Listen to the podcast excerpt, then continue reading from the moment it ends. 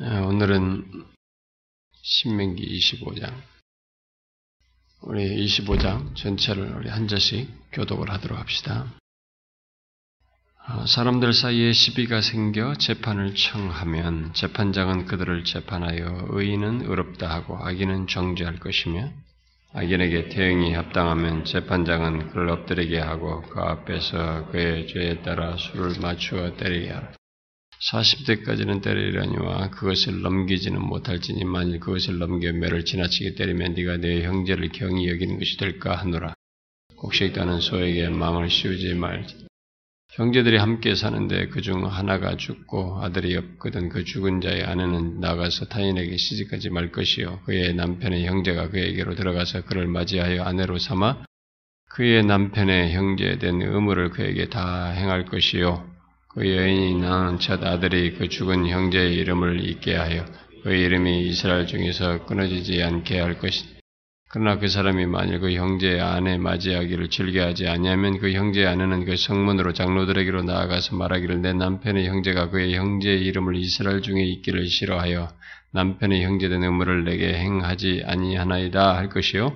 그 성읍 장로들은 그를 불러다가 말할 것이며 그가 이미 정한 뜻대로 말하기 내가 그 여자를 맞이하기를 즐겨하지 아니하노라 하며 그의 형제의 아내가 장로들 앞에서 그에게 나아가서 그의 발에서 신을 벗기고 그의 얼굴에 침을 뱉으며 이르기를 그의 형제의 집을 세우기를 즐겨 아니하는 자에게는 이같이 할 것이라 하고 이스라엘 중에서 그의 이름을 신이 벗김 같은 자의 집이라 부를 것이니 두 사람이 서로 싸울 때 한 사람의 아내가 그 치는 자의 손에서 그의 남편을 구하려 하여 가까이 가서 손을 벌려 그 사람의 음낭을 잡거든 너는 그 여인의 손을 찍어버릴 것이며 내 눈에 그 밉상이 여기지 말지. 너는 내 주머니에 두 종류의 저울추 곧 큰 것과 작은 것을 넣지 말 것이며 내 집에 두 종류에 대해 큰, 큰 것과 작은 것을 두지 말. 오직 온전하고 공정한 저울추를 두며 온전하고 공정한 되를 둘 것이라. 그리하면 내 하나님 여호와께서 내게 주시는 땅에서 네 날이 길리라. 이런 일들을 행하는 모든 자, 악을 행하는 모든 자는 내 하나님 여호와께 가증하. 너희는 애굽에서 나오는 길에 아말렉이 네게 행한 일을 기억하라. 곧 그들이 너를 길에서 만나 네가 피곤할 때내 뒤에 떨어져 약한 자들을 쳤고 하나님을 두려워하지 아니하였느니라. 다 같이 합시다. 그러므로 내 하나님 여호와께서 내게 기업으로 주어 차지하게 하시는 땅에서 내 하나님 여호와께서 사방에 있는 모든 적군으로부터 내게 안식을 주실 때 너는 천하의 아말렉 기억을 지어버리라. 너는 잊지 말지니라. 지난주도 제가 얘기했습니다만 이 25장은 24장에 이어서 이웃 사랑의 어떤 실천적인 내용을 계속 다루고 있습니다. 우리는 26장까지 살피고 나면 아, 이제 하나 좀 더 세부적인 내용들이죠. 그런 내용을 살피고 나면은 이제 27, 28장 축복과 저주, 그 다음에 이어서 모압에서 언약을 맺는 것 이렇게 하면서 내용이 쭉 신명기의 마무리로 가게 됩니다. 그런데 이제 내용상으로 보면 이게 딱 정지된 시간, 아, 아니 정지된 게딱 어, 계속 이동해서 시간을 보내오다가 이제 모아서 한꺼번에 그 고정된 장소에서 계속 모세가 말하는 이런 내용이죠. 그런 내용에서 쭉 열거하는 내용들의 내용들은 아마 여기서 거의 이제 끝나갑니다. 26장 하고 그다음에 27, 28장 지나서 이제 그다음에 언약을 맺는 거, 모압 언약을 맺고 어, 모세의 마무리죠. 유언적인 그런 내용들로 이게 끝나게 됩니다. 그래서 이 마지막 그들에게 하는 내용들의 끝자락에 있어요. 그래서 지금 들어가서 가난 땅에서 이 형제된 너희들, 이스라엘 백성 너희들이 어떻게 거기서 하나님 백성, 구별된 백성으로서 너희들이 살아갈 것이냐. 이방 사람들과 주변국과 달리 너희들이 구별된 백성으로 살아갈 것인가 하는 이 문제를 아주 세부적인 내용들까지 다루어서 설명을 하고 있습니다. 자, 여기서도 이제 계속적으로 들어가서 그들의 형제에 대해서, 이웃에 대해서 어떻게 음, 이웃 사랑을 실천할 것인지 뭐 그런 것과 관련해서 조그마한 세부적인 내용들이 쭉 나오고 있습니다. 한 여섯 가지 정도가 구분돼서 지금 나오고 있는데요. 먼저 첫 번째 내용이 25장 1절부터 3절입니다. 여기서 이제 범죄자예요.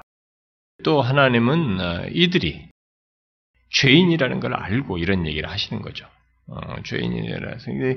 그래서 어, 사람들 사이에 시비가 생겨가지고 이제 재판을 청해서 이제 재판을 받아야 하는. 그러니까 시비가 생겼을 때는 어떤 죄를 범한 사람이 있는 거죠. 그래서 이 죄를 범한 자를 이렇게 처벌하는 문제에 있어서 어, 재판장이 이제 이 문제에서 처리를 하는 문제.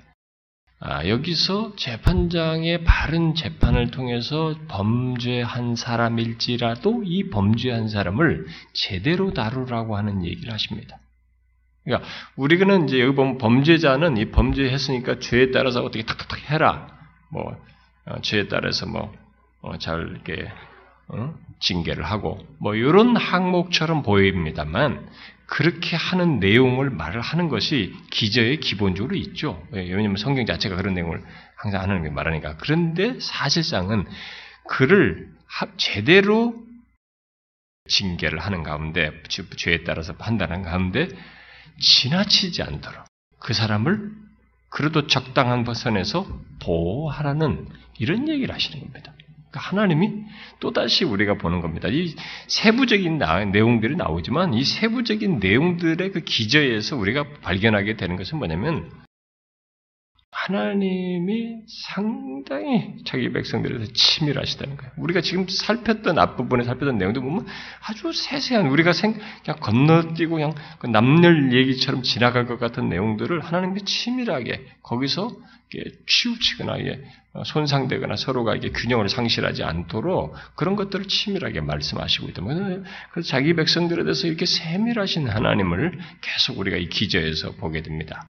그래서 자 재판장은 그런 범죄자가 있다라고 하자 이게 누가 시비가 나와서 이게 나왔다고 했을 때 그럼 그 악인이다 이게죠. 이 악인에 나온다고 했을 때 그것을 정식 재판을 통해서 유죄 여부를 잘 밝히고 그래서 이 처벌하는 어떤 게 처벌을 어떻게 어느 정도인데 처벌의 경중을 이렇게 다 결정을 해야 된다는 것입니다.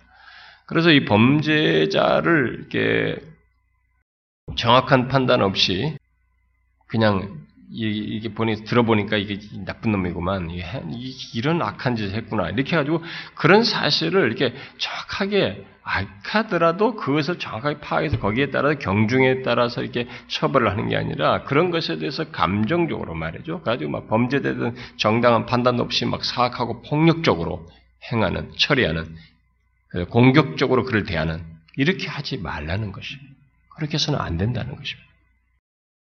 아, 이런 것은 아주 놀라운 것입니다. 아, 왜냐하면 이게 어, 사람을 만약에 어, 죄가 있다 할지라도 그것을 어떤 악감을 가지고 감정을 가지고 그걸 그 죄를 이렇게 대하고 처리하게 되면은 뭡니까? 이 감정적으로 했을 때는 컨트롤이 안 되는 것입니다. 그래서 얼마든지 그 사람을 막 더 심하게 어, 처벌하고 심지어 막 죽여버릴 수도 있는 거죠. 어? 아주 사사로운 걸 가지고도 그렇게 할 수 있는 것입니다. 그래서 그런 식으로 하면 안 되고, 그래서 만약 이 사람이 죄를 따라서 태형을 때려야 된단 말이죠. 태형을 해야 된다, 음? 어, 한다면은, 그 태형에 해당하는 경우에만 그 태형을, 어, 이렇게 가, 어, 벌을 내려야 될 것이고, 그래서 그것도 죄의 경중에 따라서 이렇게 양을 정해가지고, 그것도 내려놓고 어떻게 실제로 하는지 이렇게 보지 말고 재판관 앞에서 벌을 하도록 해라. 근데 원래 벌을 이렇게 이렇게 때려놓고 그렇게 하라면 뒤에서 이제 그 집행하는 사람들의 감정에 의해서 막 더 심하게 될 수도 있잖아요. 그렇게 하지 말라는 것입니다. 재판관 앞에서 해라. 그 바르게 집행되도록 해라. 이렇게 얘기를 하고 있는 것입니다. 자, 그러면서 그러나 아무리 그렇게 해도 때리는 태형에 있어서는 40대 이상을 때리지 마라. 40대는 이제 보통 그 이스라 우리가 예수님도 맞으실 때도 그렇게 하시고 그 바울도 40대 하나 가만매를 맞았다고 하고 그러는데 이 40대가 사람들이 거의 견디기에 있는 그 한계 상황 정도로 일반적으로 사람들이 생각하는 겁니다. 어, 맞았을 때 이 고통의 이 느낌이 거의 이게 한계 상황이 올 정도로 일반적으로 그들의 경험 세계에서 말해서 주로 이렇게 때리는 정도의 양이라고 볼 수 있겠습니다. 근데 이 40대 이상은 때리지 마라. 아, 그렇게 해서 왜 그렇게 하냐? 네, 그 이유를 얘기합니다. 여기서는 그 사람이 이제 죽을까봐 하는가 보다 이런 얘기는 하지 않고 그 이유를 덧붙이죠. 왜요? 40대를 넘기지 말라. 왜? 그것을 넘겨 매를 지나치게 때리면 네가 내 형제를 경히 여기는 것이 될까? 물론 이 사람의 생명이고 이 사람의 존재고 그런 것도 개의치 않고 막 어? 그런 것 네가 뭐 살기나 죽기나 상관없다. 너는 죽을 놈이다. 이렇게 하면서 결국 생명의 위협 그런 위협이나 뭐 여러 가지 그런 것도 다 있겠으나 그런 행동 속에 결국 뭐예요? 그렇게 때리면서 과하게 때림으로써 이 사람을 경히 여기는 거예요. 사람 취급 안 하고 존중하지 않는 거예요. 죄가 있지만 이 사람 자신 이 사람 자신에 대해서 음? 하나님의 형상을 지닌 이에 대해서 지금 뭐야? 형제거든요. 내 형제를 이 신명기가 계속 강조하는 단어가 형제예요. 그러니까 어떤 것을 다룰 때 계속 형제라고 이스라엘 백성 공동 언약 공동체 안에 있는 사람들에 대해서 그 형제, 그 형제라고 하는 이것을 망각하면 안 된다는 거죠. 어? 그래서 이스라엘 백성 공동체의 구성원이 이론이기 때문에 그걸 염두에 두고 그를 경역이지 말라. 너희 형제다. 어? 그래서 그 사람을 이렇게 경히 여기는 정도까지 형제인것까지도 고려치 않는 이런 범죄자에 대한 처벌을 해서는 안 된다. 생각 못한 일이에요, 이거. 주변 이방 사람들에게는 생각 못할 일입니다. 그러니까 이게 이런 것을 통해서 하나님이 이방 그 우상들과 다른 신이실 뿐만 아니라 하나님께 속한 이스라엘 백성들도 달라야 된다는 것을 보여주는 것이죠. 응? 계속 이런 내용들이 그런 구별성을 기저에 깔고 있는 것이죠. 하나님이 어떤 분이신지를 말하면서 하나님의 백성된 너희들이 그 하나님을 따라서 구별된다는 것을 얘기를 하고 있는 것이죠. 자, 그 다음에 뒤에서 또 다른 내용이 어, 나오는데요. 그것은 이제 짐승이에요. 가축이에요. 우리는 이런 내용이 사절 같은 내용을 아주 짤막하게 나오는 이런 내용을 왜 하시나 이렇게 할 수도 있습니다. 사람들이 짐승을 거의 뭡니까? 우리들이 가지고 있는 이 짐승 개념이 지금 어떻게 됐나요? 우리는 지금 완전히 옛날 시대, 원시 시대하고 좀 더 달라져가지고 지금은 이제 애완용으로 생각하는 짐승들이 있어서 좀 달라졌나요? 일반 자연 세계 속에서 짐승에 대한 우리 가축에 대한 이런 것들에 대한 우리들의 인식이 어떻게 된 어떻게 돼 있나요? 지금 우리는 옛날에는 우리 무조건 잡아 먹는 걸로 그냥 아, 지나가다가도 뭐 산에서 갑자기 노루가 나타나면 야 저거 노루 잡아먹으면 좋겠다 이게 우리는 그냥 먹는 걸로 이렇게 잡아먹는 걸로 이렇게 인식이 많이 된그 우리나라 사람들이 아마 과거에 못 살아서 그랬나요? 그런가 봐요. 옛날에 너무 못 살아가지고 그래 뭐 어렸을 때부터 다 그랬잖아요. 뱀도 옛날에는 잡아먹었잖아요. 우리 어렸을 때는 뱀도 잡아먹었습니다. 개구리 잡아먹는 건 뭐 아주 우리도 저도 어렸을 때 개구리 많이 잡으러 다녔습니다. 막대기 긴 것도 탁 때리면 막 쫙 뻗잖아요. 그러면 하고 다리만 이렇게 하잖아 우리 다리. 그럴 때 먹을 게 없었으니까 뭐 그게 영양 지금은 이제 그게 아주 건강식이 됐죠. 옛날에는 뭐 그렇게 해서 개구리 다리도 먹고 그랬는데 우리는 이런 모든 짐승에 대해서 이렇게 먹는 개념에서 뭐 잡, 잡아가지고 하찮게 취급하는 이렇게 생각을 했는데 여기서 지금 하나님이 짐승을 일시키는 데만 관심을 가지고 보호해야 된다는 얘기를 하고 있는 거예요. 어? 그런 얘기를 하고 있어요. 우리는 앞에서 어, 또 하나님이 약한 자들에 대해서 뭐 돌보는 거, 인간들 이런 것들에 대해서 관심을 가지신 것도 볼 수 있는데 일을 시키는 가축에 대해서 그 먹을 것을 망을 씌워가지고 먹지도 못하게 하면서 일만 시키는 이런 것이 합당치 않다는 것이 그렇게 하지 말라는 얘기를 하고 있습니다. 그 이스라엘 사람들은 이제 농사를 지어야 될 거란 말에 들어가면 그러면 이제 곡식을 이렇게 주로 이렇게 짐승을 이용해서 곡식에 있는 그것들을 알맹이들을 떨어내는 그런 일을 하게 되는 특별히 소가 이제 그런 걸 많이 하죠. 곡식을 떨기 위해서 이제 소가 끄는 탈곡기를 이용해야 되는데 그때 열심히 일을 시키면서 그 입에 망을 씌우지 말라는 거죠. 음?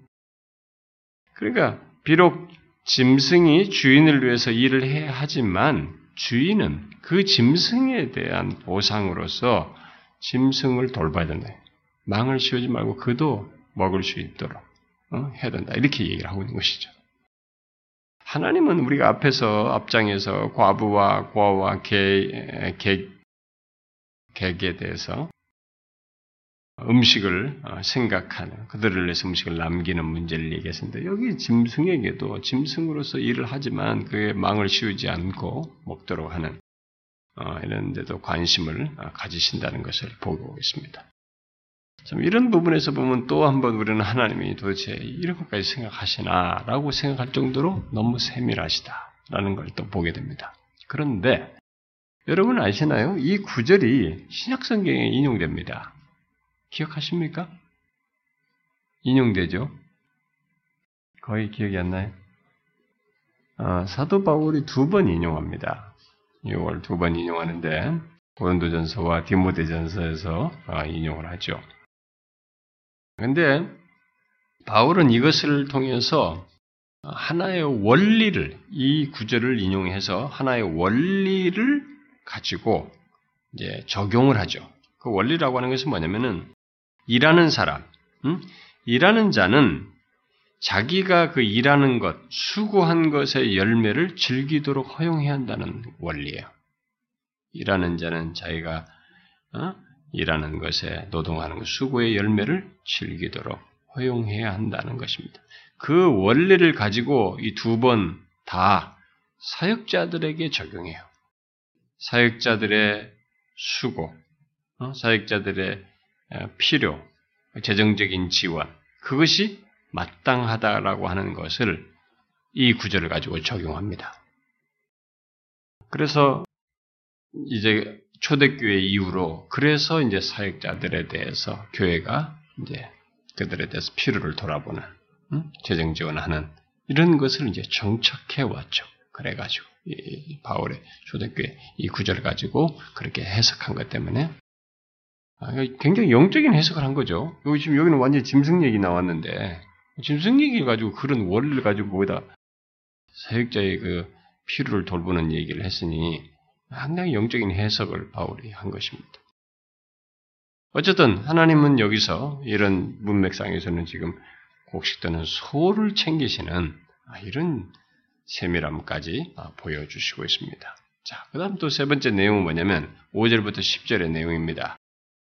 남편과 사별한 아내에 대한 아내에 대해서 얘기하는 것입니다. 자, 어떤 가족 안에서 형제가 있는데 형제 중에 어떤 한, 한 형제가 죽은 거죠. 응? 그랬을 때 그 죽음으로서 남겨진 그 아내를 보호하는 문제를 얘기하시고 있는 것입니다. 하나님은 어, 성경에서 이미 신명기에서 가족의 중요성에 대해서 어, 굉장히 강, 크게 강조하죠. 예, 특별히 언약 백성들 안에서 이 가족의 중요성. 그래서 유대인들이 왜 그렇게 가족의 중요시 여기는지 지금까지도 그 몇천 년이 지났는데도 지금까지 그랬는지 지난주에도 제가 잠깐 얘기를 했습니다. 그게 아주 그 사회를 견고하게 하는 거입니다. 가정이 딱 이게 딱 서는 것이 가정 안에서 모든 것이 잘 견고한 것이 모든 문제의 근원을 차단시키는 거예요.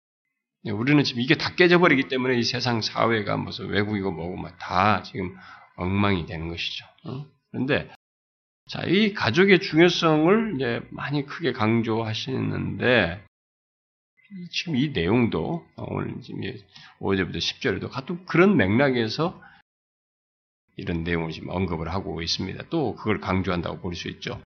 자, 이것은 남편과 사별한 아내가 남편의 그 대를, 가계를 잇고 동시에 과부된 자기 자신의 삶 또한 보호할 수 있는 그런 법을 하나님께 제정해 주신 것입니다. 그러니까 이런 것도 취약 부분이잖아요. 이렇게 어? 취약 부분인데 그 배려를 하신 것입니다. 어? 형제가 많은 집안에 다 결혼했는데 어떤 형제는 어? 이 살다가 죽어버렸단 말이에요. 거기 남겨진 이 아내 어떻게 되시냐. 거기서 파생되는 문제가 많이 돼. 근데 그 아내를 생각하십니다. 가게를 잇고 대를 잇고 동시에 그 과부 자신의 삶을 보호하시는 이런 생각을 하셔서 법을 규정하시고 있는 것입니다. 근데 여러분도 알다시피 이미 족장 시대부터 아, 알려져 있던 일종의 수혼이라고 그러죠. 음, 그 죽은 자의 형제가 그 과부의 과배를 어, 어, 가게를 잇게 하는 이런 것이 족장 시대부터 이미 알려져 있었습니다. 근데 당시 여러분도 알다시피 고대 사회에 특히 근동 지방은 음, 아들을 이렇게 낳아서 대를 잇는 것을 굉장히 중요시 여긴 거죠. 그래서 아들을 낳지 못하면 어때요? 아들을 낳지 못하면은 이 그 사회 속에서는 굉장히 천시를 받았죠. 왜냐하면 가계를 잊지 못하기 때문에 아주 그것을 천시하기도 했고 아내들이 그래서 여자들이 굉장히 그것 때문에 그 수치심을 당하고 막 그랬었죠.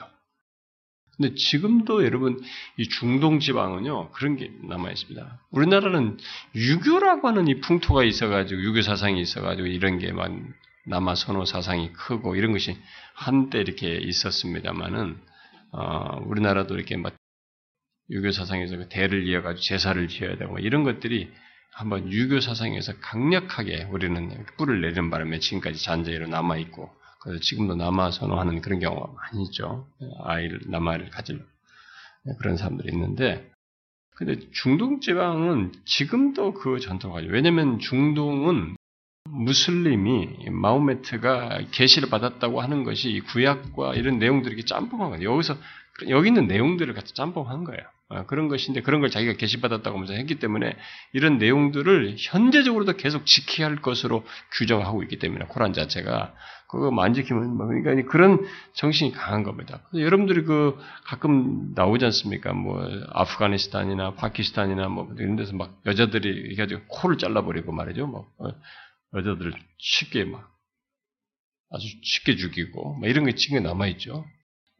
지금도 중동 사람들이 여기 한국에 와가지고 뭐 한국 사람들로 결혼하는데 한국 사람들이 그 사람들이 완전히 그 문화를 벗어났거나 아니 그 아니 그 종교를 벗어났거나 그렇지 않는 한 그 사람들하고 결혼하면은 한국 사람들은 그들이 가지고 있는 여성상을 따라야 돼 여자관을. 어, 그들은 어, 여자를 그렇게 생각 이렇게 어, 집안에서 그래서 아직도 사우디나 이런 데 보면 여권 신장이 안 되잖아요. 그 지금 뭐 가끔 한 번씩 이란이나 이런 게 나오지만은 막 계속 짓누르지 않습니까? 그게 무슬림이라는 법으로 자꾸 이게 그럴 때마다 그런 얘기 나올 때마다 이 종교 지도자들에 의해서 이게 코란을 가지고 어? 무슬림 법으로 사람을 짓눌러 버리지 않았습니까? 그러니까 뭐 꼼짝 못하는 그 어마어마한 그 사회의 이 틀을 깨트리지 못하는 거예요. 그러니까 여자들을 지금도 아주 천시하는 거죠. 그리고 어, 예를 들어서 결혼하지 않은 남자가 중국 사람하고 한국 사람 결혼했다. 이 한국 여자는 생각을 해야 됩니다. 이 사람은 또 중동으로 돌아가거나 할 때는 또 다른 여자를 결혼할 수 있다는 걸 생각해야 돼요. 실제로 결혼한 사람으로 왔는데 우리 한국 여자 또 결혼한 거죠. 어, 지금도 그런 사람이 우리 한국에 있다고 지금 지난번 신문이나 TV에도 나온 걸 봤습니다만 어, 그들은 그걸 허용하는 것입니다. 여자들은 그렇게. 이들에게는 그런 것이 있어요. 어, 그래서 이런 남아 선언 속에서 특별히 아이를, 특별히 남자 아이를 못 낳았을 때는 더 이렇게 천시하는 어, 그런 풍토가 있었는데, 그런 사회 속에서 하나님이 대안을 제시해 준 거예요. 그런 사회 속에서. 하나, 가게를 이을 수 있도록. 그 죽은 남편의 가게를 이을 길을 말씀하신 것입니다. 그래서, 그리고 그 과부를 보호하기 위해서 이런 율법을 말한 것이죠. 그래서 이 율법 속에는 그렇게 해서 대를 잇도록 하고 그 과부된 자를 보호하는 이런 내용을 담고 있고 그래서 이제 예수님 당시도 바리새인들의 뭐 그런 예수님께 시험하는 질문도 있었습니다만 그래서 형제가 이렇게 되면은 다른 형제가 후손을 잇도록 그렇게 하는 일을 뭐 형수가 됐든 재수가 됐든 그렇게 하도록 이렇게 했단 말이에요. 그런데 이제 이것을 어떤 사람들이 싫어하세요. 원치 않는 거예요. 형제지간에 다 그걸 원치 않는 일이 발생되기도 하는 것이. 그걸 지금 금하고 있는 것입니다. 그렇게 하지 마라. 근데 왜그 많은 일이 생겼냐면은 누가 형제 중에 누가 죽었으면 여기에 이제 아들이 이 형제가 가지고 있는 유산을 상속한단 말이에요.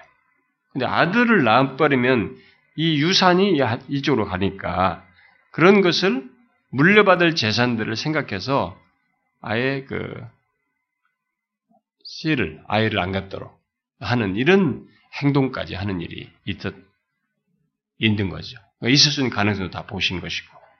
그래서 그런 비타협적인 남편의 형제를 제한하려는 의도에서 또한 이런 말씀을 하신 것이죠. 그러니까 우리로서는 생각 못할 세, 세밀한 얘기를 배경적으로 하고 있는 것입니다. 하나님께서. 자, 자 그런 형제에게 이제 여기서 얘기한다. 그럼 어떻게 했냐? 장로들 앞에서 그의 신을 벗기고 응? 그의 얼굴에 침을 뱉으라는 것입니다. 아, 그래가지고 공개적인 굴욕을 당하게 하고 어, 그렇게 불리도록 여기서 뭐라고 그래요? 신 벗김 받은 자의 집이라고 불리도록 하라는 것입니다. 어? 여기서 이스라엘에서 신발은 이게 재산을 상징하거든. 그리고 소유자의 밭을 예, 침범한 사람을 나타낼 때도 예, 이런 식의 것을 통해서 행동을 드러낸단 말이에요. 그러니까 어, 신을 넘겨준다는 것은 소유권이 이전됐다는 것을 나타내는 것이죠. 음? 예, 아모스에서도 그런 것이 나와요. 그래서 이 벗겨진 신은 유산을 완전히 받지 못하게 되었다는 것 표시이기도 한 것입니다. 하나님은 결국 그렇게 함으로써 일종의 그런 집이 되도록 하겠다는 아마 기저의 내용을 담고 있다고 볼 수 있겠어요. 그러면서 동시에 이제 이 내용 속에서 이제 우리 입장에서 보면은 아, 뭐겠어요? 우리 입장에서는 지금 이런 제도를 수용할 수가 없잖아요. 지금 현재적으로. 네, 그러면 우리 입장에서 이런 내용을 통해서 볼 수 있는 건 뭐겠어요? 하나님이 어떤 분이신가를 보는 것이요. 하나님이 그러면 여기서는 이런 사건, 이런 문제를 이렇게 다루시는 것을 그 시대 속에 있는 이 문제를 통해서 그렇게 약자가 되는 이 여인을 돌보시는 그런 세밀하신 하나님이시라는 것을 보듯이 우리의 삶에서도 우리 관계 속에서 생겨나는 어, 소외되는 가족들 사이에서 소외되고 친족들 사이에서 소외되고 그래서 우리들의 삶 속에 소외되는 이 부분에 대해서 하나님이 몰라라 하지 않는다는 것입니다. 동일하게 여기와 같은 논지로 하나님은 그를 치밀하게 그들을 보호하시는 보호하고자 하는 하나님의 마음을 가지고 계시다고 하는 것을 우리가 여기서 생각할 수 있는 것이죠. 특별히 혈육을 가족을 돌아보시는 하나님이시다. 음? 그들 가운데 사는 백성들 가운데서 우리 우리 우리들이 그러기를 또한 원하시는 내용을 담고 있다고 볼 수 있겠죠. 그래서 우리는 그 하나님을 보리게 하는 것이에요. 자, 그 다음 네 번째로 11절과 12절의 내용입니다. 자, 여기서는 이제 이 어떤 여성의 우리 뭐 성경이 별 얘기도 안 나오죠. 여러분 불교 경제나 뭐 다른 거 코란 이런 거 보세요. 뭐 아니 무슨 뭐, 뭐 도교나 뭐 이런 거다 좋은 말, 정서적으로 정신적으로 이렇게 좋은 교훈적인 내용들만 있지 이렇게 죄나 정렬한 것이 없어요. 근데 성경은 다 정렬한 거 다 얘기입니다. 며느리와 통간에서 아기 낳은 것도 다 얘기했다. 유다 말 이런 것도. 이게 뭐냐 이다. 성경은 그런 죄악된 사실 자체를 주된 메시지로 말하는 것이 아니거든요. 그 가운데서 우리를 구원하시고 역사를 진행하신 하나님이 주제란 말이에요. 그게 메시지이기 때문에 있는 그대로 다 얘기하는 거예요. 근데 이 모든 세상 종교들은 뭐냐면 주, 주체자가 인간이기 때문에 인간에 대한 뭐 좋은 얘기만 자꾸 늘어는 거예요. 들어서 이 얘기 생각 속에 좋은 얘기만 따르는 거지. 그러니까 계속 뛰고 날아봐야 처음부터 끝까지 인간에서 시작해서 인간으로 끝나는 얘기예요. 거기는 모든 종교는 이 세상 종교는 다 그렇습니다. 기독, 이 기독교만 유독 이런 모든 일을 적나라하게 말이에요. 여기 보면 인간의 시기, 질투, 미움, 뭔가 살인, 형제 살인, 무슨 뭐 말할 수 없는 내용들이 가득 차 있어요. 근데 이런 내용에서 뭡니까? 계속 강조하는 뭡니까? 그 가운데서 구원하시고 살피시고 돌보시고 길을 내시는 자기 백성들의 삶을 인도하시는 하나님, 그 하나님을 우리에게 말하는 것이죠. 성경은. 지금 여기서도 이제 참 재미난 얘기예요. 뭐 이런 얘기가 다 있나 싶은데 이런 내용 속에서도 이제 하나님은 어떤 그 당대 그 시대 사람들의 어떤 세밀하게 또 치밀하게 생각하시는 부분을 생각하여서 말씀하시고 있는 것이죠. 그 당시로서도 볼 때. 자, 이건 뭡니까? 한 여인이 자기 남편과 다른 남자가 막 싸우는데 막 이게 심각하게 싸우는 겁니다. 어? 서로가 굉장히 심하게 싸우는 거예요. 근데 그 중에 여인이 끼어드는 거죠. 음? 보통 이게 자기 남편을 보호하기 위해서 뭐 정당방어 차원에서 아내가 끼어들 수도 있잖아요. 어? 제가 어제도 이게 우리 사택으로 들어가려고 하는데 그 골목을 아예 스타렉스로 탁 막아놓고 막 둘이 싸우는 것 같아 남자들이 거기서 나이가 한 거의 60이 다 되신 분들 같은 남자들이 싸우는데 다 둘이만 싸우다가 막판에 한쪽에 아내가 끼어들더라고. 아니, 네. 아니, 막, 한참 동안 그냥 거기 못 들어오고 있었습니다만은. 자, 이 남편, 자기 남편이 싸움에서 이게 불리하고 너무하다. 정답방위 차원에서 이게 보통 아내들이 끼어든단 말이에요. 응? 여기서 지금 이 끼어들어서 생겨나는 문제예요, 지금. 응? 자, 이때 끼어들어가지고 여인이 자기 남편을 구하겠다고 하여서 그 다른 남자의 음낭을 잡은 것입니다.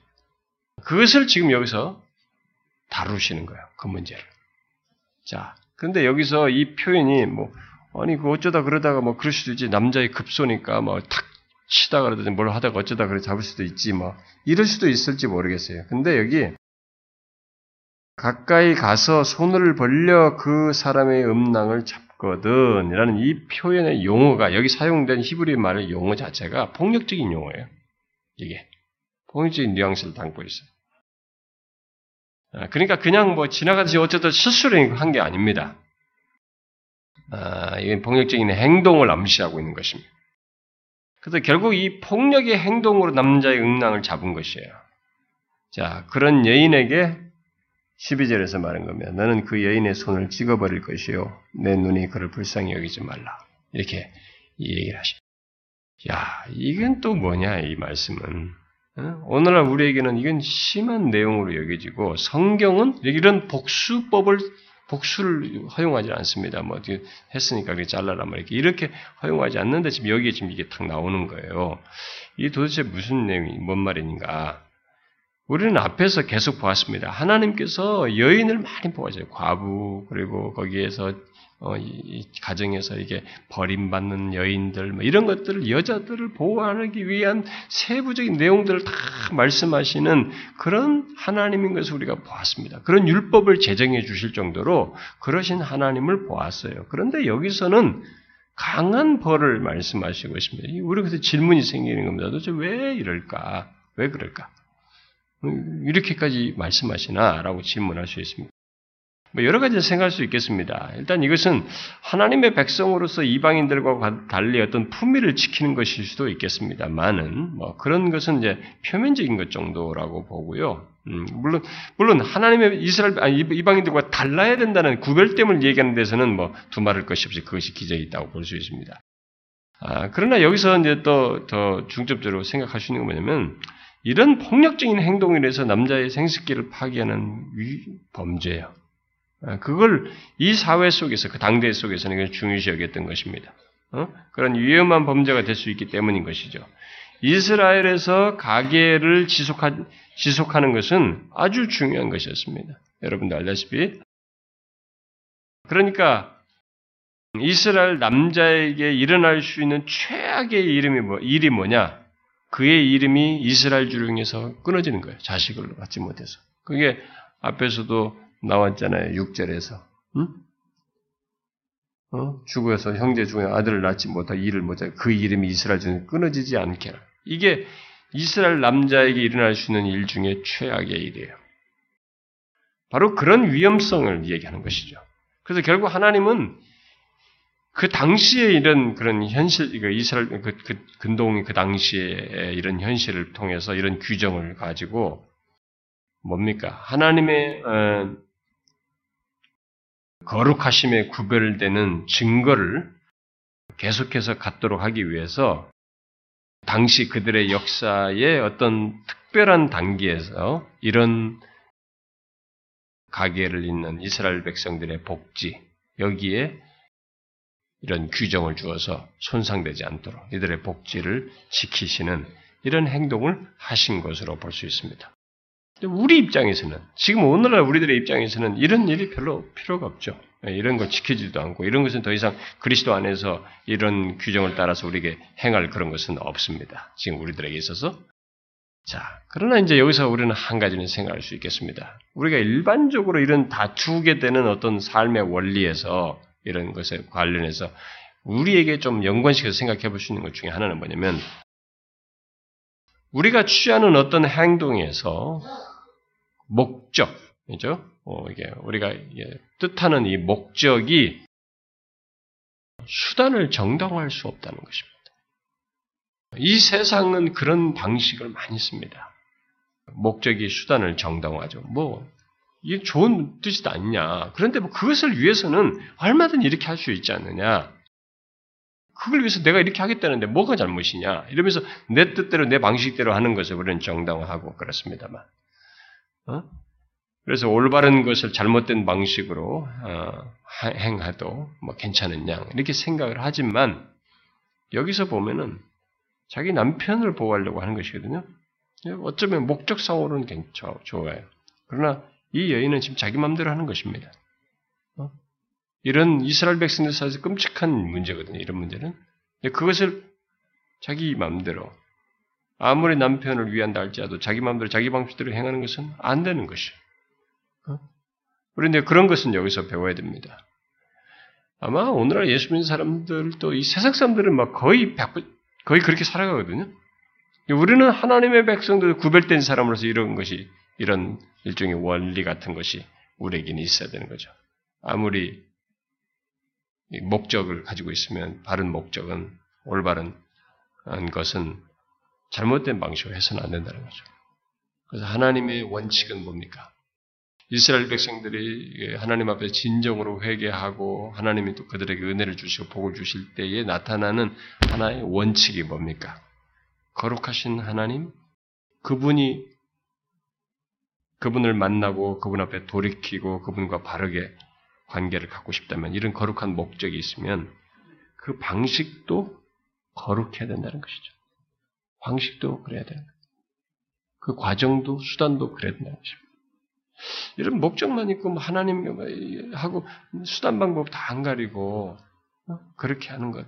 이방인들이 취하는 방식 다 취하면서 하나님을 내가 마치 조정이나 하고 하나님의 뜻을 얻을 수 있는 것처럼 이렇게 생각하는 것은 자기 스스로 종교적인 게 만족을 하고 스스로 정리하는 것이지 하나님의 응답은 없는 거예요. 하나님이 기뻐하시는 아니 하나님이 영광 받으시는 일은 없는 것이. 우리가 그런 것은 이런 것을 통해서 정확히 배워야죠. 자, 그다음 또 이제 13절부터 16절입니다. 이스라엘 백성들이 들어가서 어, 살을 때, 그들 이웃과의 관계 속에서 있을 수 있는 일이고, 또 주변국과의 관계 속에 있을 수 있는 일입니다. 거기서 이스라엘 백성들의 구별됨, 또 구별됨을 얘기하는 것이고, 이 구별됨, 이스라엘 백성들의 구별됨의 근거는 하나님의 성품이죠. 너희들은 내가 거룩하니 너희도 거룩하라는 거죠. 하나님의 거룩하심 때문에, 하나님이 진리이시기 때문에 너희들은 이렇게 이렇게 해야 된다는 성품에 근거한 어떤 것을 말씀을 하신 것이죠. 그래서 이 율법 규정도 결국 하나님의 거룩하신 성품에, 하나님의 진실하심에 근거해서 말을 하는 것이죠. 자, 거룩한 백성으로서 음, 이들은 결국 원칙은 뭡니까? 정직해야 된다. 여기서 저울과 되를 넣어요. 여러분 되 아시죠? 되? 응? 되 알죠? 예.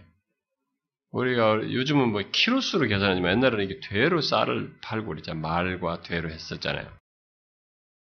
근데 이 이제 그런 거 이들이 쓰는 단위를 우리 이제 한국식으로 번역을 한 것이죠. 여기서 자 저울과 되를 통해서 상업을 거래한단 말이에요. 예, 상거래를 하는데 이 상거래를 정직하게 된다.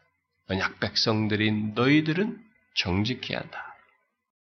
자, 이것은 십계명을 적용한 것입니다. 특별히 십계명의 그 8계명을 십계명들을 다 10계명을 5계명에서부터 뒤에까지 그 모든 계명을 이 8계명에 도둑질하지 말라는 그 차원에서 다 어, 설명할 수 있는데 여기서 특별히 이게 8계명을 구체적으로 어, 설명을 한 것이라고 볼수 있죠. 근데 여러분들이 이 도둑질 차원에서 5계명부터 어, 이렇게 쭉 했, 보면은요.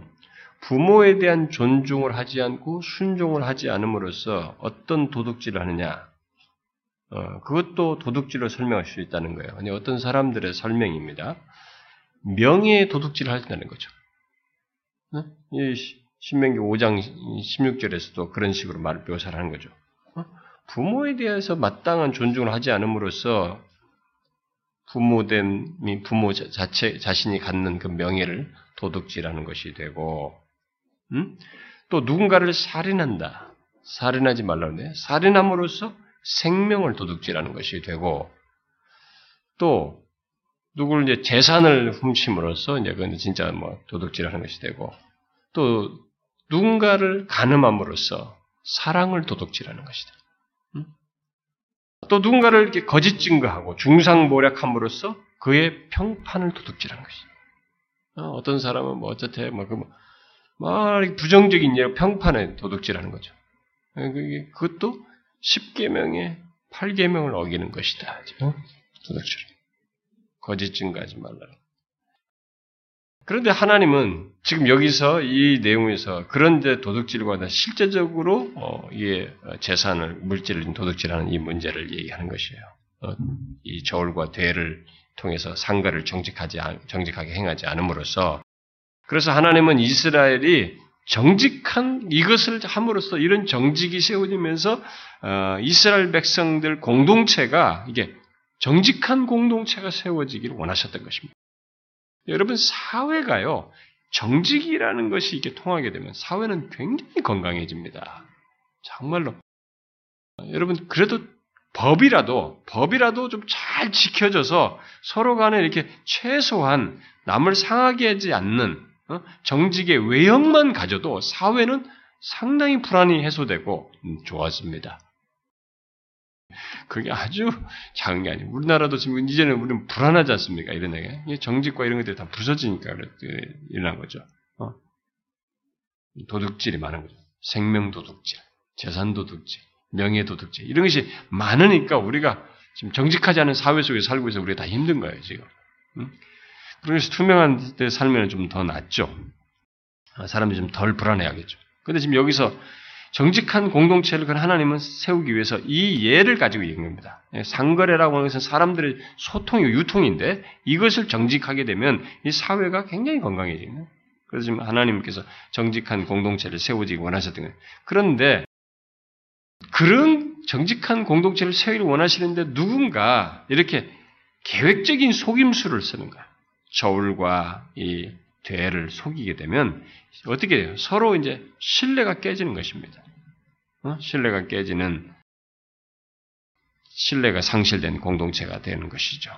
그래서 여기 보니까 음, 아마 이들이 유대인 이스라엘 백성들이 보통 가방에 아, 두 개의 추를 이제 가지고 아, 이렇게 넣고 다니는 다니면서 이제 상거래하는 순회 상거래인이 있고 여기서 저쪽으로 이동해가지고 거기서 또 뭘 처리하고 할 때 그 추를 가방에 넣고 다른 것을 어, 사용함으로써 그렇게 하는 순회 상거래자도 있고 또 지역 상인들도 있고 뭐 그런 것 같습니다. 근데 이들이 다 크고 작은 모든 형태의 상거래를 이렇게 대와 추를 다른 걸 써서 어, 계획적으로 이렇게 정직하지 못한 이런 일들을 할 위험성을 보고 그렇게 하지 못하도록 얘기하는 것입니다. 자, 이렇게 하게 될 때, 이런 이스라엘의 정직은 결국 뭐겠어요? 이것은 이스라엘 사회도 건강하게 하지만 이스라엘이 분명히 이방인과 구별되게 됩니다. 이것은 강력하게 구분되는 거예요. 왜냐하면 이방 사회라고 하는 것이 하나님이 없는 인간 존재 자체가 이 본성의 욕심과 탐욕에 이끌려서 움직이기 때문에 100% 거기는 정직이 없어요. 아, 속이고 이런 것이 예, 통제가 안 되는 뭐 정직한 사람도 있을 수 있지만 일단 그것이 일반 보편적으로 얼마든 있을 수 있단 말이에요. 그런 데서 이것은 이, 이, 선지자들이 말한 것처럼 이방인의 빛이 되기를 원하시는 하나님의 뜻의 어떤 일면을 드러내는 것입니다. 이렇게 정직합니다. 이, 이 주변 나라에 대해서. 그런데 여러분 아십니까? 이스라엘 백성들이 만약에 그런 정직하게 했을 때는 그 주변 나라에 이것은 큰 그, 어, 다른 진짜 이방인의 빛이 될 수 있는 일면을 드러낼 수 있었던 것이 됐죠. 실제로 보면 이스라엘은 주변국과 상거를 많이 했습니다. 여러분이 성경을 보면은 그런 거 나옵니다. 농산물을 수출해요. 이들이. 그 곡식, 기름, 포도주 이런 걸 수출한 그런 성경의 기록이 있습니다. 베니게 우리 역사적으로 말하면 페니키아 같은데 베니게라고 나와 있습니다. 여기는 페니키아 같은데 그런 걸 수출하고 또 애굽은 이 곡창지대가 있지만은 쌀이 내기도 많이 나지만 이 감남류나 포도주 포도주는 또 취약했어요. 그때 당시에. 그러니까 그런 어, 그런 것을 이 애굽에 수출했어요. 이 이스라엘이 그런 것이 있었죠. 또 여러분이 알다시피 이스라엘이 금속을 캐내요. 이들이 기술이 발달해 먼저 그런 걸 해가지고 금속을 캐내고, 음? 그래가지고 다윗이 애굽의 철을 마련해 주지 않습니까? 또 솔로몬의 시대에 솔로몬에게 이 아라비아와 아프리카에서 동을 사러 와요. 동을. 그걸 이런 상거래가 있었던 거죠. 이스라엘에. 근데 이 말씀을 따라서 이들이 그렇게 정직하게 했을 때는 이것은 주변국과 다른 구별됨을 드러내는 것이죠. 그런데 이렇게 상거래에서 이스라엘이 정직하면 그 이방인과 다르다라고 하는 것을 드러냄으로써 이방인의 빛으로서 삶을 사는 것이기도 하지만 더 중요한 것은 뭐겠어요? 여기 지금 성경에 나옵니다만 이들이 그 무엇보다도 정직해야 하는 그 이유는 뭐겠어요?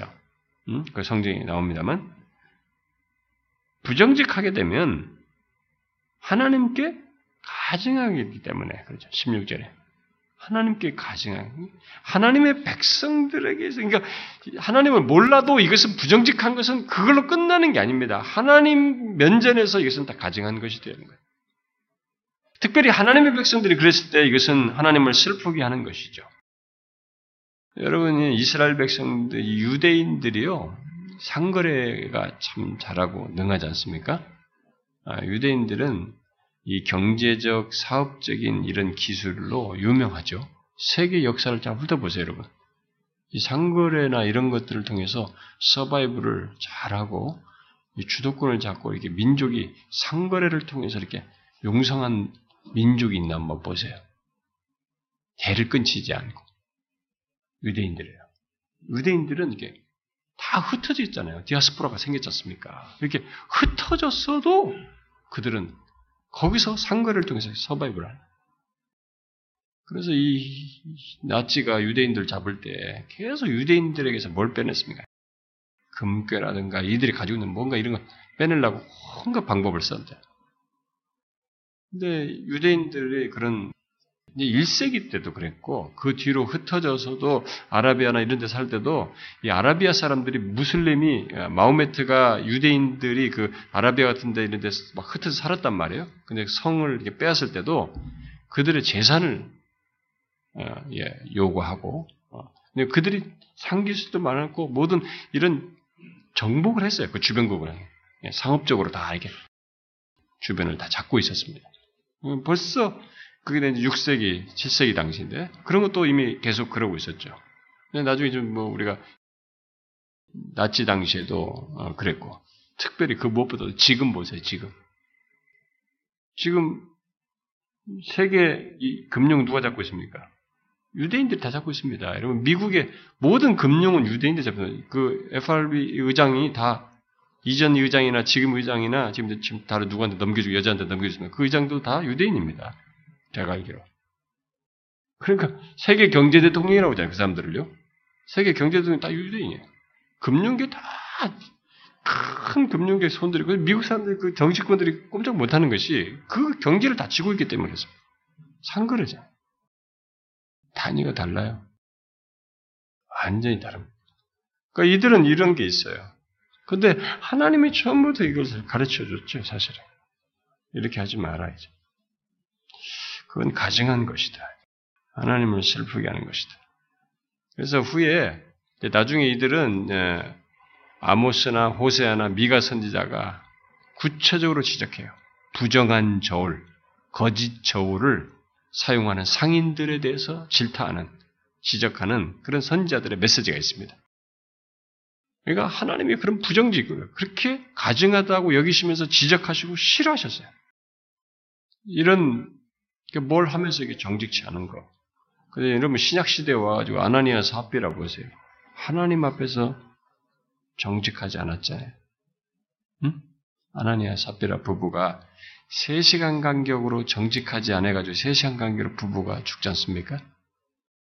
아, 우리는 이걸 잘 생각해야 됩니다. 오늘날 우리들도 이 정직함을 가져야 됩니다. 하나님의 백성들은 정직함을 가져. 모든 상거래나 이런 모든 것에서 세상 사람들을 대하는 데 있어서 또 우리들의 상거래에서 정직함이 있어야 돼요. 이건 하나님이 이런 원칙은 똑같아요. 음, 그것이 세상 사람들과 구별되는 하나의 중요한 내용이에요. 자, 그 다음 마지막으로 17절부터 어, 19절입니다. 아, 여기에 아말렉에 대해서 어, 아말렉을 진멸하도록 하는 내용이 나옵니다. 여러분, 아말렉은 우리가 여기서도 지금 시작됩니다만, 이 아말렉은 원래 에서의 후손이죠. 에서의 후손에서 나온 족속이죠. 이, 이 아말렉 족속이 왜 지금 여기서 이렇게 진멸하도록 이 얘기를 하십니까? 이스라엘이 출애굽해가지고 탁 나왔을 때 제일 처음 공격한 사람들이에요. 그것도 어떻을 때 공격을 했냐면 여기 지금 나와 있죠. 너는 애굽에서 나오는 길에 아말렉이 네게 행한 일을 기억하라. 그럼 더 19절 후반절에 너는 천하에서 아말렉에 대한 기억을 지워버리라. 너는 잊지 말지니라. 이렇게 말을 한단 말이에요. 왜 이렇게 말하냐면은 출애굽에서 나왔을 때 이들이 막 광야를 이제 처음 나와가지고 오니까 첫 이 여정인데 광야 생활에 지쳐 있단 말이에요. 근데 피곤할 때 그리고 내 뒤에 뒤떨어진 약한 자들이 그러니까 피곤해서 이 광야를 지나는데 뒤에 처진 사람들이 다 누굽니까? 약자들이에요. 노인들, 어린이들, 여인들, 또 여인들 보호하려는 남자들. 그러니까 주로 이런 사람들인데 거기서 이 사람들 친 거입니다. 그러니까 아주 아, 악한 잔인한 대적이었죠. 이들에 대해서. 그것도 처음 공격이었어요. 음? 게다가 그 사람들은 무슨 아무런 방비도 없었습니다. 그런데 그에 대해서 그들이 쳤단 말이에요. 그래서 하나님은 그들에 대해서 심판의 글로 기록하라고 명령하셨죠. 음? 여러분 출애굽기에서 기억하시나요? 그 말씀은 이 아말렉 문제가 계속 나온다고 제가 그때 아, 한번 얘기했던 것 같은데 한번 다시 한번 잠깐 봅시다. 출애굽기 17장. 자, 8절부터 쭉 나오는데 아, 여기서는 우리가 한 구절만 읽어봅시다.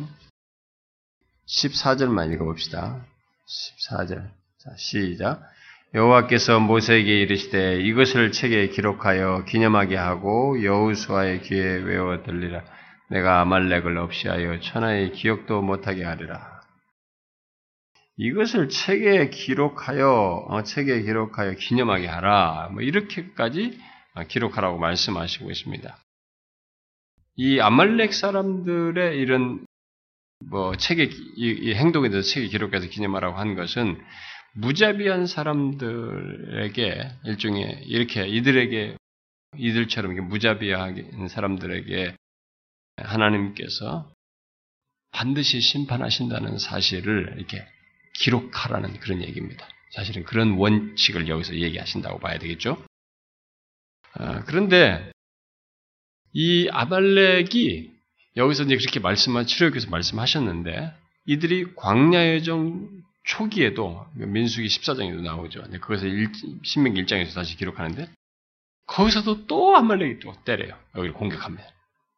그리고 사사시대도 계속 이 아말렉을 괴롭힙니다. 그래서 이스라엘 역사에서 영적으로 보면은 이렇게 마치 그 옆에 붙어 있는 사단 같아. 사단이 우리 영적으로 괴롭히는 것처럼. 그런 존재처럼 여겨져요. 계속. 근데 그걸 하나님께서 이게 진멸하라고 했는데도 그, 마, 그 마지막 그 기회, 그런 기회를 하나님께서 마련해 주죠. 완전히 진멸할 수 있는 기회를 주었죠. 언제 줬어요? 사울 때. 응? 그래서 사울 때 완전히 진멸할 수 있도록 하나님께서 다 기회를 만들어 줬어요. 이미 아말렉의 멸망을 발람이 예언했고 어, 그래서 이제 사울 왕이 그럴 기회를 하나님께서 만들어 주 있게 됐어요. 근데 그 기회를 사울이 어떻게 했습니까? 야, 그것은 또 살려내는 거야. 불순종함으로써 그들이 살아남아가지고 계속 이스라엘을 괴롭힙니다. 그 뒤로도 그게 나와요. 왜 하나님은 아말렉에 대해서 이런 말씀을 미리 하셨을까라고 우리는 질문할 수 있습니다. 그 미래에 이제 아말렉 가서 치는데 왜 이런 얘기를 미리 하셨을까?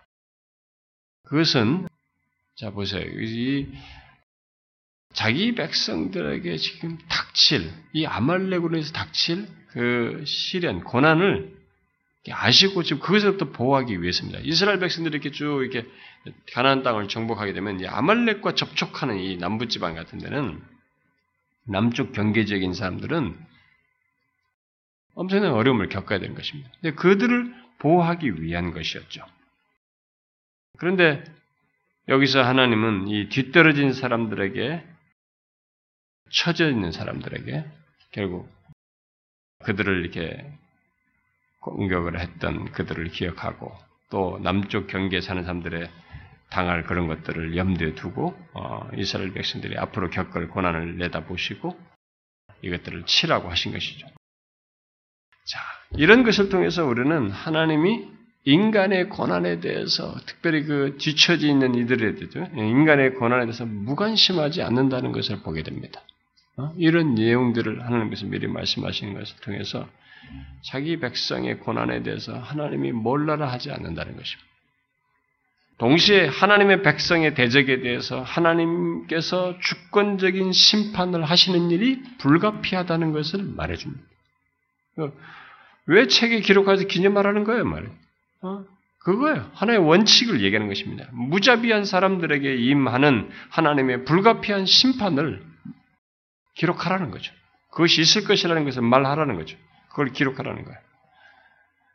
그래서 이 최후의 심판에 있기까지 우리는 이, 이런 내용 속에서 이, 이, 마지막 단락에서 말하는 것을 통해서 우리가 이게 적용적으로 생각할 수 있는 건 뭐냐면 최후의 심판에 있기까지 우리가 이게 미래의 시간 속에서 예수 믿는 우리들의 미, 살아가는 이 미래의 시간 속에서 우리는 이런 아말렉 같은 이런 대적을 만날 수 있죠.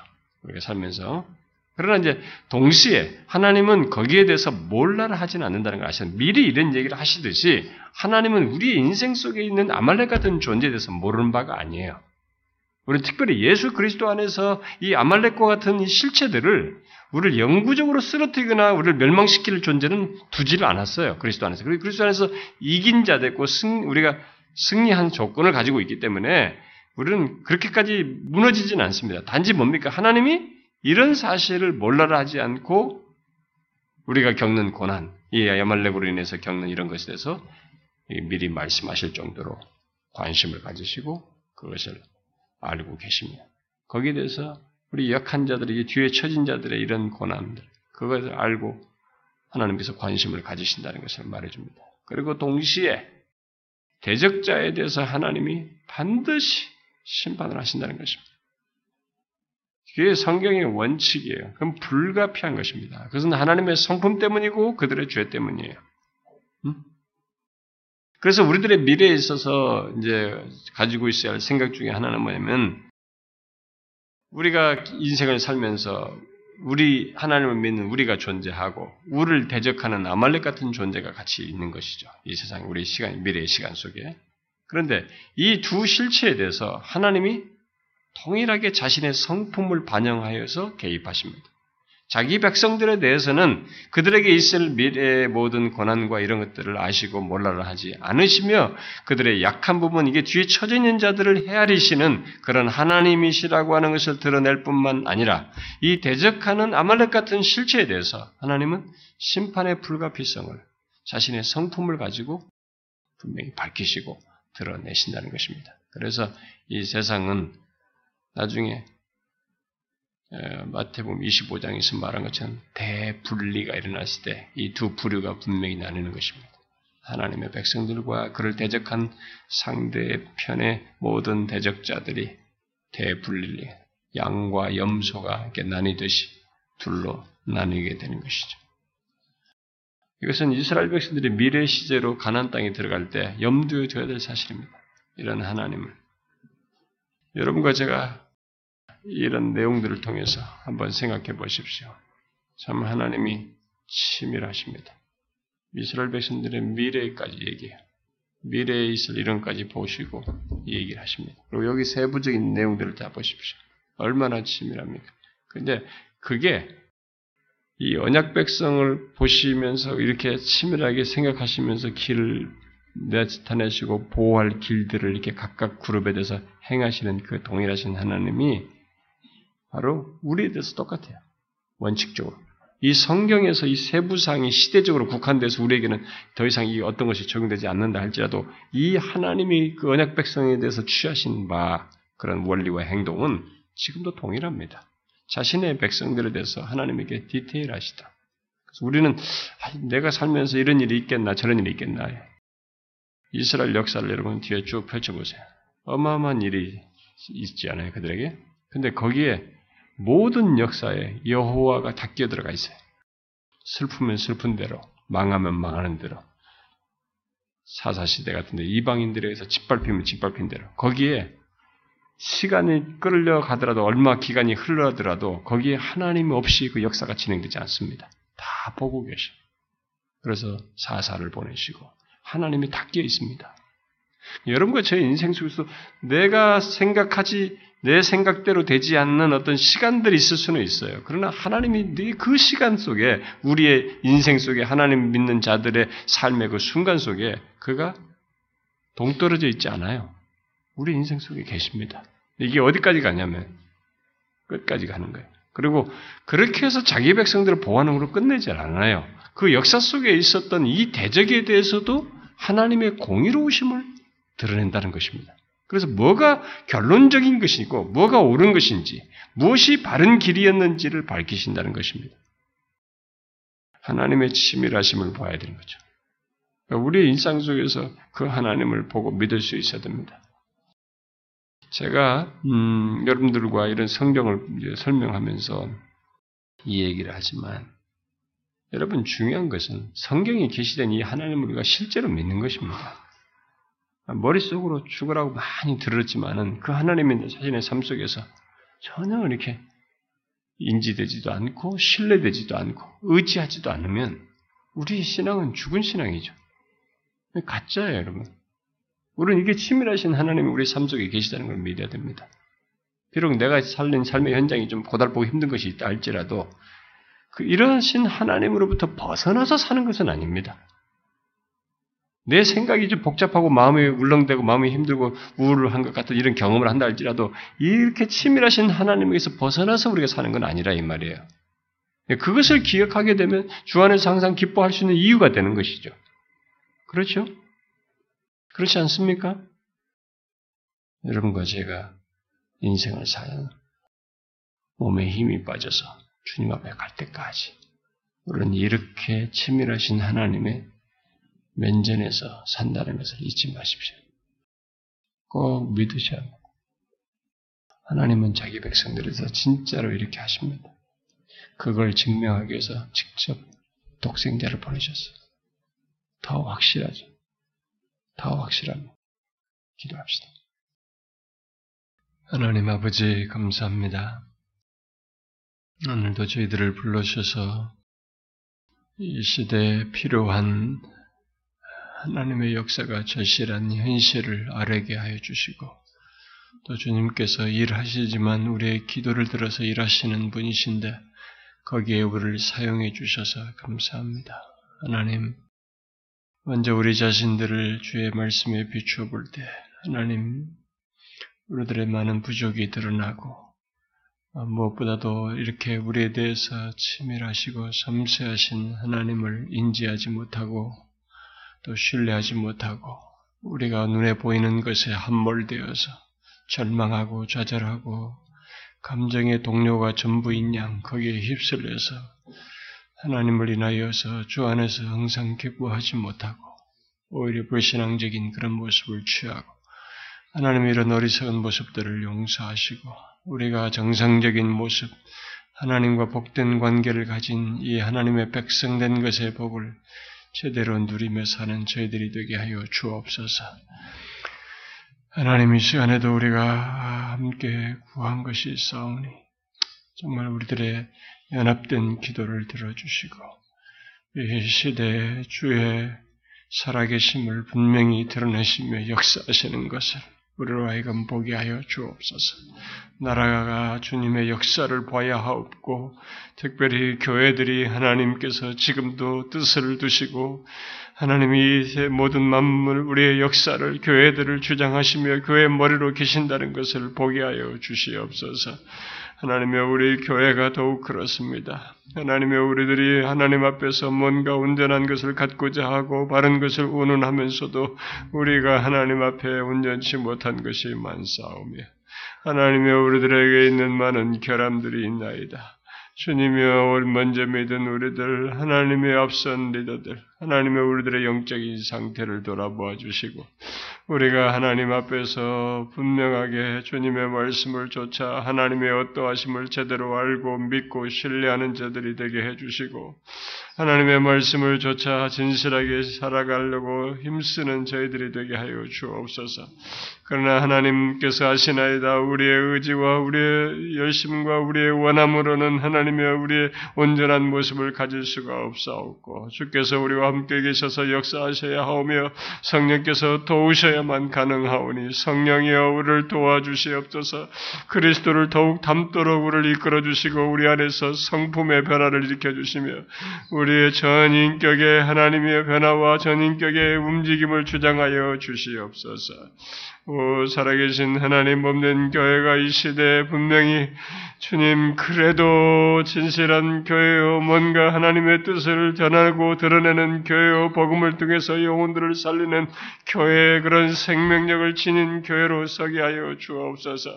우리 안에서 하나님의 역사하는 모든 사단의 방해를 주님께서 멸하시고 하나님의 우리들의 약함과 부족을 가지고 하나님의 우리를 하나님 앞에서 무너뜨리고 낙심케 하는 모든 마귀의 괴계로부터 지키시고 하나님의 그래도 모든 부족에도 불구하고 우리 안에서 은혜를 주시며 역사하시고 능한 일을 행하시며 사람을 살리시고 진리의 진을 비추기를 원하시는 하나님의 뜻을 쫓아 온전히 서는 교회 되게 하여 주시옵소서. 우리가 함께 구한 것 특별히 하나님의 컨퍼런스에 하나님께서 은혜를 주셔서 귀한 종들이 마음을 같이하여 이 시대를 위해서 힘쓰며 하나님의 뜻을 쫓아 행하는 하나님의 그런 역사의 계기가 되게 하여 주시옵소서. 하나님의 또한 11월 첫째 주에 회심 집회를 두고 우리 주변의 영혼들 회심치 않은 영혼들을 주님 앞에 이끌 때 주님이여 정령 우리 안에 임하셔서 우리 중에 계셔서 지금도 영혼들에게 하나님이여 예수 그리스도께로 돌이키는 역사를 하시고 있다고 하는 것을 그들의 마음을 움직이심으로 행하여 주시옵소서. 우리 공동체 안에 먼저 하나님의 회심치 않은 자들이 있습니다. 어린아이에서부터 작년까지 의 고민하고 구하는 중에 있으며 하나님 앞에 진정으로 회심하기를 원하는 자들이 있사올 텐데 주님여 저들이 정령 진심이 없거든 저들을 놓치지 마시옵고 주님을 믿고 그리스도 안에 있는 복됨을 발견하고 하나님의 의롭담을 얻은 자의 그런 복된 지위와 신분을 가지고 살아가는 그들이 되게 하여 주시옵소서. 오 하나님이여 이 시간에도 우리가 함께 구한 것을 들어주시옵고 여기에 참여해서 기도하는 각 사람들의 현실도 돌아보아 주시며 하나님의 저들의 기도를 개인적인 기도를 주님 살펴 들어주시옵소서. 저들이 하나님의 정신적으로 육체적으로 하나님의 권하여 질병 가운데 있거든 그것을 고치시옵고 하나님께서 어루만져 주시옵소서. 하나님의 특별히 저들의 또한 자녀들을 위해서 기도하는 기도를 들어주시고 우리들의 자녀들이 하나님의 믿음 안에 서게 해주시고 이 폐역한 세대 속에서 하나님여 주님의 백성으로 견고히 서게 하여 주시고 이 악함으로부터 저들을 보호하여 주시기를 간절히 구하나이다. 또한 하나님이여 우리들의 우리 성도들 하나님의 우리 청년부 하나님의 저들의 결혼을 위해서 기도하고 장례를 위해서 기도하는 저들의 인생의 길로를 주님께서 불쌍히 여겨 주시고 인도하여 주시옵소서. 각 사람의 기도를 들어 주시기를 간절히 구하고 우리 주 예수 그리스도의 이름으로 기도하옵나이다. 아멘.